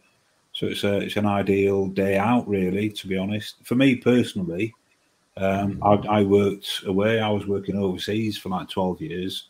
Came back at the start of the lockdown, so couldn't get to any games anyway. So the last kind of year and a half, this is the first opportunity I've had to get to as many games as I can. So as I said, it's only uh, it's only local for me. So it's it should be a really good day out obviously hope hope we produce a result, you know, but it's just about having a day out, I think. Nothing beats that feeling as well. Like if you get a 90th minute, I always remember this, and this Oh, is a yeah. bizarre one, but when Devante Cole scored against Port Vale at home, um, it were a ball over the top. I don't know if anybody remembers this. I'm sure it was Port Vale, probably about five or six years ago. Yeah, I remember it was 15, 16 season, I think it was. Yeah, I think, it, I think it, won. it just came last minute game, and there's Yeah. just no feeling like it. And you sort of you're buzzing, aren't you? I mean, scoring a goal late on, or you know, winning a game, and seeing their fans drop their heads or whatever. It's just there's nothing like it, is there? I It's just think one of my one of my favourite moments at Valley Parade, I think it was that playoff season. We were against Swindon and they went 1 0 up about 75th minute. And then Andy, uh, no, not Andy Cook, sorry, Charlie Wyke, he scored in the 85th minute and then the 92nd minute to win the game 2 1. Just Yes. brilliant. Love what it. a player he was! What a player! He I were love great. Charlie Wyke. Yeah, what a Yeah, player! same. Uh, I think for me uh, is like uh, like Labib said, it is kind of the hope. Obviously, supporting a team like ours, you get small, well, big moments, but um in a small amount of time. But all, I was texting my mates earlier today, and I was like, just while I'm still young enough to enjoy it, I said I just want a decent five year spell where I'm young enough to enjoy it with my pals and uh, and, and everything like that. That's kind of all I want really from City at the minute. Yeah. Um, but just to jump the gun of slightly, just like we've got this five pound a game, haven't we, uh, for Colchester. the Colchester game? Yeah. Oh, you've gone, mate. We're gonna have a lot of impressionable kids, and um, we're got, have a lot of kids and a lot of teenagers coming on the cheap. Hughes can't play like he has done for the last two games at home. He's got to give him some back, really. Um, I know that obviously the result's more important, but I just think it's a massive opportunity to. Can't obviously just turn into like Hogan Benito football and all that, but just you need to just give him something. Because I, I was walking back down to the train station on Saturday, and uh, a lad I know his two young daughters were walking down here. I could hear them chatting to each other. That was about him, wasn't it? And kids are going to be bored out there if noth- nothing's happening in front of them. Like I know every game you can't, it's totally unpredictable, but I think I think Saturday and Colchester massive opportunities to Yeah, absolutely. to to, to give us something back and um, fingers crossed to do. Do you know what's funny though? Like you say, when, when I mean, we're all at different ages on here, but when you're a kid, there's always that player in that at City that stands out that you remember. You know, whether it's a, an Omar Daley, whether it's a, a Joe Colbeck, um, that, that's scraping barrel a bit in it. But there's always a player in there that you remember that just excites you and you, that you love watching. And I think that from this team, Andy Cook's probably the man in it at the minute. To be fair, but I think Jamie Walker as well. I saw some kids going mad over Jamie Walker on Saturday. Well, You know. I'm hoping to get Jamie Walker on an episode. I'm, I'm pestering Yeah. uh, because I think he's brilliant. He's he's another one that I know I said earlier that I don't think it's a big deal getting the club, but as a player, I think it is probably more so than a than a manager. Uh, but he's Mm. another one. He lives he lives in Bradford, doesn't he? And you don't get many Yeah. who do that nowadays. No, he's, he's Uh, a he's a great character as well. He's funny as well. Another one I met at the uh, away kit launch, and he's you know he's always up for a laugh. I think he'd be brilliant. You know, he'd be Really yeah, good. fing- fingers crossed. Um, well, I will get him on at some point. And Harry Lewis, like I say, just what a player. He, he won't be Yeah. there next season. If we go up, there's nowhere near. It'll be it'll be a Championship League one without a shadow of a doubt for me. Yeah. Um, but yeah, it's, it's been an interesting one, is it? I think we'll have to wait and see what happens at Donny away. Like I say, hopefully I'll bump into some of you um, if you're about. We, we're taking the flag as well. I don't know if you've seen that that we're taking the Yeah. flag, flag, which is nice. Hopefully, maybe some of the players this season deserve to be on a flag in a couple of years as well if put their ideas up a little bit. Um, but Can, we all, can we all just agree one thing while Go we're, we're live? I'm speaking to all the fans. Can we just agree to just sit wherever is available? And we're not all we're not, we're not all fighting in lumps about a seats at, at five minutes before kickoff. Can we all just go wherever, please? Where, where, where Bradford sit, we sit where we want, right? yeah, yeah. If you want to get, if you want to sit in your seat, get there early and sit on your seat that you've got on your ticket. If not, just go in and just sit wherever because I don't think it's worth the argument with the pissed up Bradford City fans. That's what we'll be probably on Saturday because everybody's going to be on it early. It- it- it's a it's a modern stadium as well. There's no bad view in these modern stadiums, are there? Like so, it's it's something to nothing in it really. But on that point, is anybody adamant that you sit in your seat that's on this call? Oh God, no. No. Go where you want. There are some, and, and it's it's their argument, and everybody's Yeah. entitled to it. And the other thing, as well, briefly, is um, Chris is gone now, Chris S. But he, he mentioned Saturday that he was sat in the Kop at City, and he, he had a few beers, and he was swearing and carrying on, you know, and, and using some foul language, and he got he got told off by um, by a, a lady for it. Now, what are your thoughts on that? Is it is it just part and parcel of football that that's where we go to let off steam, no matter if we're male, female, or otherwise, or should he be watching his language at football now there's kids about? There's Anybody, a family stand there for a reason. What I I'd was say. say there's a family stand, yeah. anybody have any I'll- different opinions on it? I'll, I'll, I'll tell you. I, th- I think it's very, very common. I think people expect, or they're not surprised to hear kind of um, language at a football ground. It does make me cringe sometimes when you know parents are there with very young children, and there's a couple of people you know stood behind effing it and blinding it. Uh, and I, can- I, I get it. You know, we all get frustrated when you're watching a game or you see a moment of brilliance. You know, there's there's the odd expletive. I've I've done it, but uh, and I've seen kind of little kids, and I feel a little bit kind of embarrassed at, at kind of shouting and swearing. So it, you know, it's one of them things. People do it, and you expect it. Um, Yeah. At the same time, I think if you are surrounded by younger kids, I, you know, I, I think Yeah. you know, do your best not to. Yeah. Do you think it's it's a bit different though? Because we've got a big stadium. There's plenty of seats in the family stand to sit in. So surely you should think, well, there's going to be a bit of foul language in there. I should sit over there. Or do you think that they just Yeah, want to get yeah. sort of sort of part of atmosphere? I, I don't know. Um, but for me, it's it's kind of what I've been brought up with, I guess. You know, you know, going to football and letting steam off in whatever way. There were young- it. It's emotional. Everyone's emotional. You don't Exactly. you never get as Yeah. emotional during week as you do for them ninety minutes. And, It's a you know, working out, innit? people's game, isn't it, Chris? Where people have- have always gone historically to to let off steam and you know let, let the week off, I guess, and probably get in our in our situation get a little bit more pissed off at life. But that's just Yeah. following Bradford City. Um, but yeah, that, I just thought it was an interesting point because you know everyone's entitled to their opinion, but it's just one of them in it where surely if you're that upset about it, you'd sit maybe more in the family area. Probably going to lose loads of followers now, but there we go. It's all about opinions. Get some it? earplugs. Yeah, get some ear defenders on.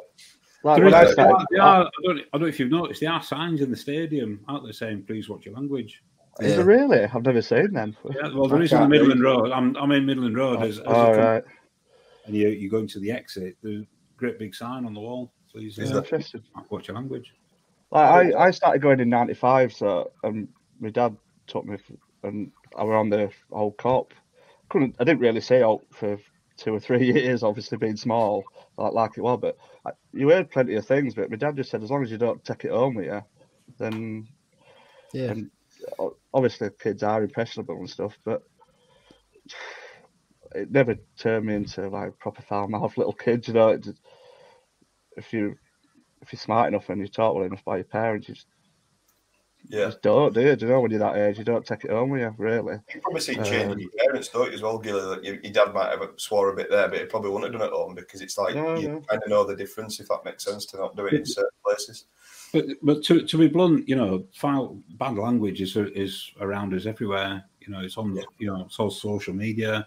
Depends on you kind of the music that you listen to. There's a lot of it in in certain genres of music. Yeah. You know, it, it's not as if that's the only place you're going to hear bad language. It it's surrounds us in life. And as Gilly said, you know, it's about just having a kind of that common sense approach to it. Yeah. If you're Chris Miles, you're up listening to what but night is uh, India. I don't know if anybody saw that in news, but that was bloody ridiculous as well. But there you go. Um, right, I'm going to call it there because we've been going an hour and a half, gentlemen. Um, but Yeah. thank you all very much. Um, just a quick Thank you. prediction for the weekend. Labib, I'll ask you first, just to score. Well, oh god, um, I, I can't see us winning. If I'm honest, um, I hope we do. I hope it's a bounce back, but I'll I'll go I'll go with the one-one. Yep, James Crickmore. Um, I'm going to say that we're following Sutton's footsteps and go 2 0. I'm going to say 2 0 win. Hopeful, Nice. though. Yeah, well, eh, who knows? Um, we're better away from home, aren't we. Cameron. Exactly. Yeah, I'm gonna go with three one win. Bloody hell, that's it. That's all right, mate. Not going to comment anymore on that. Uh, Chris T. 4 0, Cook and Walker score for two. Yeah, mental. You've definitely watched us too long. You've lost the plot, man. Gilly. I'm Willoughby, but uh, one each. Yeah. I think, yeah. Which Um, wouldn't be a bad result, really, because they're a strange team, Johnny, aren't they? Uh, Yeah, they're up and down. aren't They They're like us, up and Yeah. down. They, they want their owners out, don't they, and stuff, even though they're not doing so bad in the league. Um, I'll go 2 1 say, just because I think it'll be a close game and it'll be an Adam Clayton masterclass because it's his old team in it. So that's, Hey. that's what's going to happen. Um, but yeah, thank you all very much for joining. Um, I really do like this format because you get all different opinions rather than just me and another talking rubbish. Um, but no, thank you very much. And if you're up for it again, we'll probably do it again next Monday. Hopefully, rejoicing at a 4 0 um, result, as Chris has pointed out. Right. So, fingers crossed he's right. Um, but yeah, thank you very much for joining, everybody who's listened along. Um, if you've got any comments or anything that you think we can improve these on or whatever, give us a shout. Won't be doing a space on Saturday because I'll be probably sozzled with some of these chaps that you see on here. So that won't happen. But um, but yeah, fingers crossed for a win. Thank you very much. I'll See you later. Cheers, Cheers, guys. Cheers, fellas. Max Cheers, Cheers. See ya. Bye See you later. And there it is. That's as good as it gets on this stage. Nissan Townstar EV strikes again. It's an unstoppable van. Unstoppable. Look, Just fantastic! You can actually see the Pro Pilot technology in action. Effortless parallel parking. It moves with all the confidence that comes with a five-year warranty. And with a bench full of all star van experts, there's real strength in depth here. That's all-star quality. Search Nissan Townstar EV and visit your local All Star Van Centre to see for yourself. Terms and conditions apply. Five years or 100,000 miles, whichever comes first. Pro Pilot is an advanced driver assist technology. Driver's responsibility to stay alert, drive safely, and control vehicle at all times. Ever catch yourself eating the same flavorless dinner three days in a row? Dreaming of something better? Well, HelloFresh is your guilt free dream come true, baby. It's me, Keke Palmer. Let's wake up those taste buds with hot, juicy pecan crusted chicken or garlic butter shrimp scampi. Mm. Hello Fresh. Stop dreaming of all the delicious possibilities and dig in at HelloFresh.com. Let's get this dinner party started.